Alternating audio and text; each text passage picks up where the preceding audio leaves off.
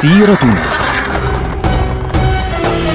مع الدكتور عبد الله معروف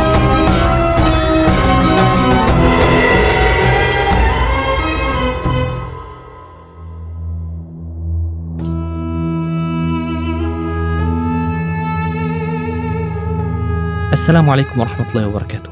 سيرتنا سيرة هذه الأمة العظيمة ونحن الآن في عهد السلطان العظيم محمد الفاتح رحمه الله. محمد الفاتح تمكن من فتح القسطنطينية وكثير من أبناء أمتنا اليوم لا يعلمون عن السلطان محمد الفاتح. يا دوب يا دوب إلا فتح القسطنطينية. بيقولوا لك آه خلص فتح القسطنطينية انتهى الأمر. إخواننا هذا الكلام غير صحيح. السلطان محمد الفاتح عندما فتح القسطنطينية كان لسه يا دوب صار له سنتين في الحكم. يعني كان عمره 24 سنة في ذلك الوقت وكان لسه أمامه 30 سنة أخرى للحياة تقريبا. فبالتالي كان السلطان محمد الفاتح يعني قد بدأ بفتح القسطنطينية لم ينتهي بفتح القسطنطينية. أول ما انتهى من يعني ترتيب أمور إسطنبول وجهز ما تحتاجه هذه المدينة لتكون عاصمة لدولة كبرى هي دولته العثمانية فعليا آه بدأت آه يلتفت إلى الناحية الأخرى إلى أوروبا. طبعا بمجرد ما فتحت القسطنطينية أمراء الصرب مباشرة خافوا. يعني واحد اسمه برانكوفيتش على سبيل المثال من الصرب أعلن خضوعه للسلطان العثماني وصار يبعث له فلوس قال له أنا أدفع لك الجزية حتى ما عنديش أي مشكلة. آه، في ألبانيا آه، هناك آه، زعيم اسمه إسكندر بيك في ذلك الوقت يعني قال نفس الشيء أنا ما عنديش أي مشكلة. زعماء منطقة الأفلاق اللي هي الأفلاق القريبة من المجر وبولندا. هذه المنطقة أيضا ما عندهمش مشكلة. صاروا ما عندهمش مشكلة في العثمانيين يقولون نحن معكم. آه، خاصة أنه إحنا قادرين على أن ندفع هذه الأموال للدولة العثمانية. حتى أنه إخوة الإمبراطور البيزنطي اللي هو آخر إمبراطور قسطنطين الحادي عشر واحد اسمه ديمتريوس والثاني اسمه توماس هدول الاثنين كانوا في اليونان أصلا كانوا يحكمون مناطق في اليونان أعلنوا تبعيتهم للدولة العثمانية. قالوا نحن ندفع لك الجزية وما عندنا أي مشكلة. وأيضا كل حكام منطقة جنوب اليونان أيضا صاروا يدفعون الجزية للسلطان محمد الفاتح. بالمقابل السلطان محمد الفاتح أرسل رسالة إلى أهل البندقية إلى تجار مدينة البندقية آه، في عام 1454 بعد فتح القسطنطينية بسنة فقط وعقد معهم اتفاقية وأعطى للبندقية امتيازات تجارية كاملة. ليه؟ لأنه يعني عموما هو يحتاج إلى أموال آه، البندقية والبندقية أيضا تحتاج إلى التجارة في هذه المنطقة. في حلقة ماضية أيام ما كنا نتكلم في الحروب الصليبية تكلمنا عن الحملة الصليبية الرابعة. الحملة الصليبية الرابعة تجار البندقية حولوها من القدس إلى القسطنطينية ليه؟ لأجل الأموال. فبالتالي كان شيء واضح يعني إنه البندقية تجارها كانوا يرون إنه هذه المنطقة منطقة القسطنطينية أو إسطنبول الآن هي منطقة مهمة جدا. وعقد السلطان مجموعة اتفاقيات أخرى في منطقة البلقان بشكل عام. لكن في المقابل عدد من الدول كما يعني ذكرنا في حلقة ماضية أنه البابا أعلن أنه لابد من قيام حملة صليبية. نيكولا الخامس ومن بعده بيوس الثاني أعلنوا أنه لابد من إقامة حملة صليبية أو تنظيم حملة صليبية ضد هذا السلطان فلم يتمكنوا من ذلك بسبب اختلافات الأوروبيين بشكل عام.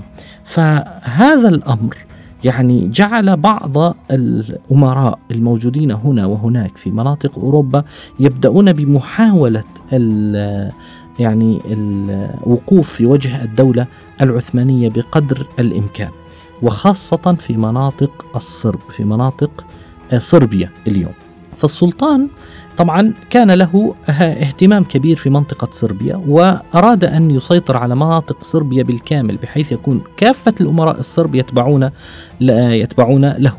لكن بعضهم رأى أنه لا يمكن أن يقبل بالسلطان محمد الفاتح وسيطرته على هذه المناطق فبدأ يعني يقاوم العثمانيين. مثل برانكوفيتش مثلا. برانكوفيتش نفسه هذا الذي كان قد أعلن أنه وقف مع العثمانيين ويعني خضع لهم. تعاون مع رجل آخر اسمه هنيادي فبدأوا بح يعني بدأ الاثنين بحملة ضد السلطان محمد الفاتح فتحرك السلطان محمد الفاتح مباشرة يفتح مدنهم وقلاعهم في كلها يعني في مناطق صربيا وحتى أنه اقترب من مدينة بلغراد وحاصرها في عام 1456 ولم يتمكن من فتحها عاد إلى أدرنة. وهنيادي نفسه في أثناء هذا الحصار جرح ومات بعد ذلك. وأيضا بعد ذلك مات أيضا برانكوفيتش نفسه هذا الصربي الذي آه، انقلب على السلطان. فدبت الفوضى في بلغراد بين آه، أتباع هذا وهذا والسلطان جهز لأجل ذلك حملة أخرى أرسل عليها يعني الصدر الأعظم محمود باشا. وتمكن الصدر الأعظم محمود باشا من فتح مناطق الصرب باستثناء مدينة بلغراد. يعني هي الوحيدة التي لم يتمكنوا من فتحها. طبعا فتح بلغراد سنتكلم عنه لاحقا إن شاء الله في حلقات قادمة.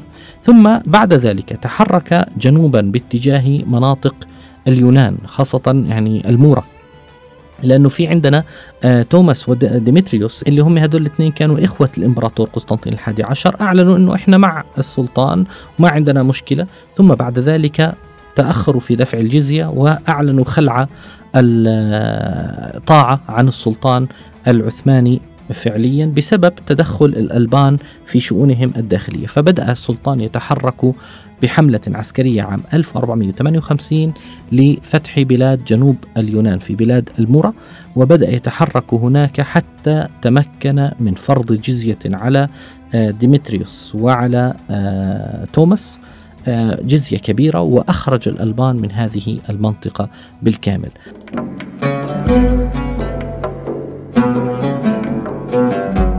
طبعا توماس يعني آه، بعد أن خضع للمرة الثانية رأى أن السلطان انشغل عنه في مرحلة لاحقة فهاجم أخاه وهاجم الحامية العثمانية فالسلطان مباشرة تحرك باتجاه آه، هذا الرجل فهرب. هذا الرجل اللي هو توماس إلى آه، إيطاليا. فالسلطان مباشرة أخضع كل هذا الإقليم للحكم العثماني مباشرة وأرسل حتى ديمتريوس أرسله إلى آه، جزيرة بعيدة وتمكن من فتح مدينة أثينا. في عام 1460 وبعد ذلك كل أرخبيل اليوناني ضمه السلطان محمد الفاتح لاحقا. ثم بعد ذلك تحرك باتجاه يعني نهر الدانوب شمالا إلى المناطق اللي بنسميها اليوم رومانيا وما حولها لبلاد الأفلاق في ذلك الوقت كان اسمها. تحرك السلطان إلى بولندا والمجر والمناطق التي تسمى اليوم برومانيا وكان حاكمها في ذلك الوقت شخص اسمه دراكول. دراكول هذا بذكرنا بشخصية خيالية الآن بنحكي عنها. دراكول هذا كان قد وقع اتفاقية معاهدة مع السلطان محمد الفاتح عام 1460 وكان يدفع جزية للسلطان محمد الفاتح. وبمقابل أنه لا تهاجمه الدولة العثمانية. لكن هذا الرجل أراد أن يتحالف مع ملك المجر اسمه ماتياس ضد السلطان محمد الفاتح وبدأ يغير على بلغاريا ويحرق المدن والقرى بالكامل. وتذكر بعض الروايات إلى أنه كان يقتل الناس بطرق صعبة بطرق يعني فيها تشفي وطرق حتى إنه كان يعني آه، بعض الروايات طبعا هذه ليست يعني في الروايات الشعبية ان صح التعبير إنه كان يعني يجعل الدم يتصفى تصفية من هؤلاء الناس حتى يموت الإنسان بسبب تصفية دمه. فمن هنا جاءت فكرة أو الشخصيه آه، الخيالية اللي بيسموها دراكولا الذي كان يشرب الدم. لأنه هنا آه، هذا دراكولا. من هنا تذكر بعض الروايات. طبعا في روايات أخرى تقول لا أنه دراكولا آه، الشخصية الخيالية جاءت من منطقة أخرى. لكن اللي بيهمني أنه دراكول هذا السلطان تحرك مباشرة على رأس جيش فيه أكثر من مئة ألف جندي وتحرك إلى هذه المناطق ووضع يده على منطقة رومانيا وهرب دراكول.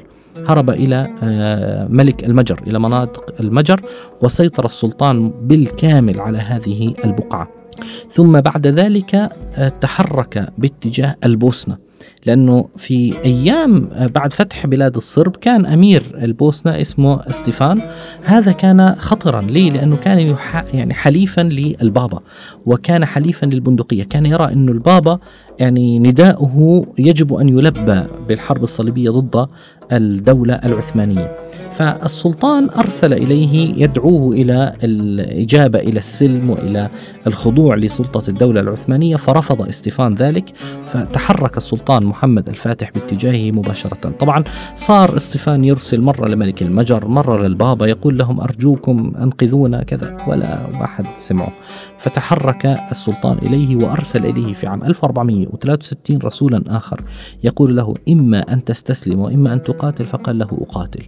فتحرك السلطان وهاجمه حتى استسلم استيفان وبعد ذلك دخلت البوسنة كلها في يد الدولة العثمانية. وكل هذه المناطق بعد ذلك وصل فيها السلطان حتى تقريبا آخر مناطق ما تسمى اليوم دولة البوسنة والهرسك. ثم بعد ذلك تحرك باتجاه ألبانيا.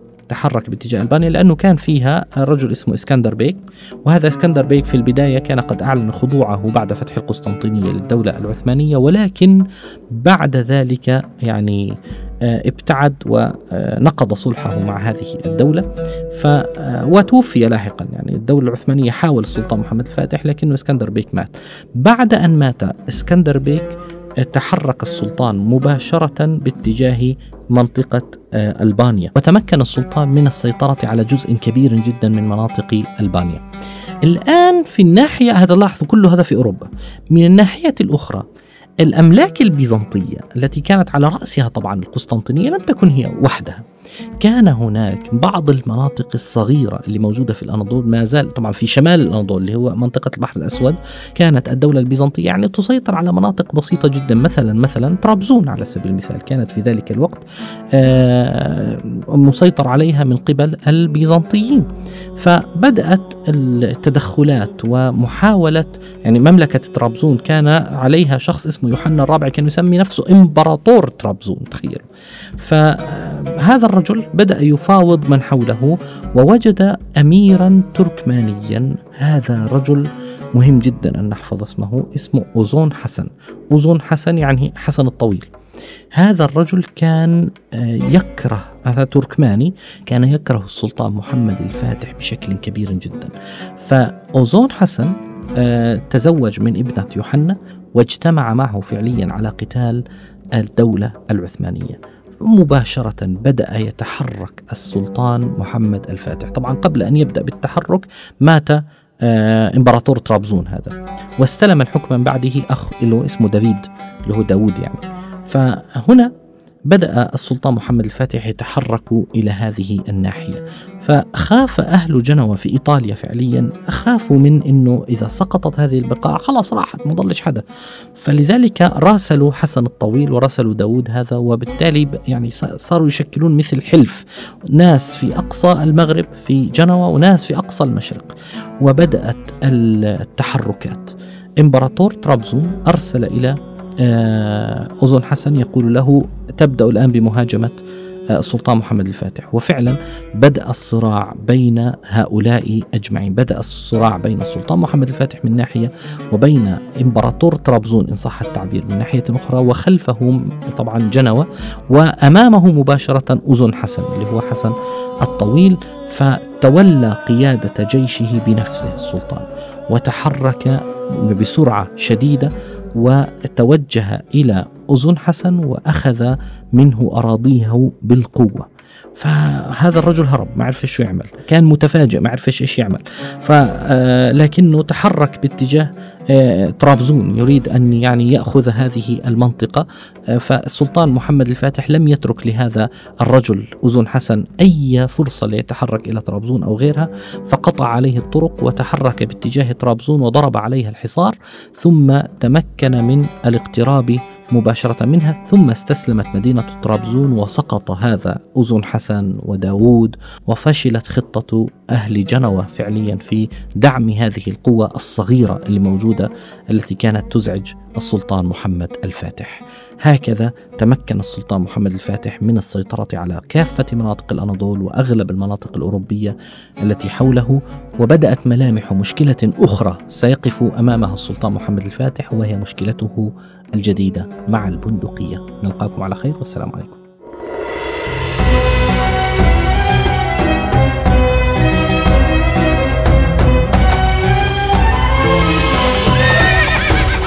سيرتنا مع الدكتور عبد الله معروف.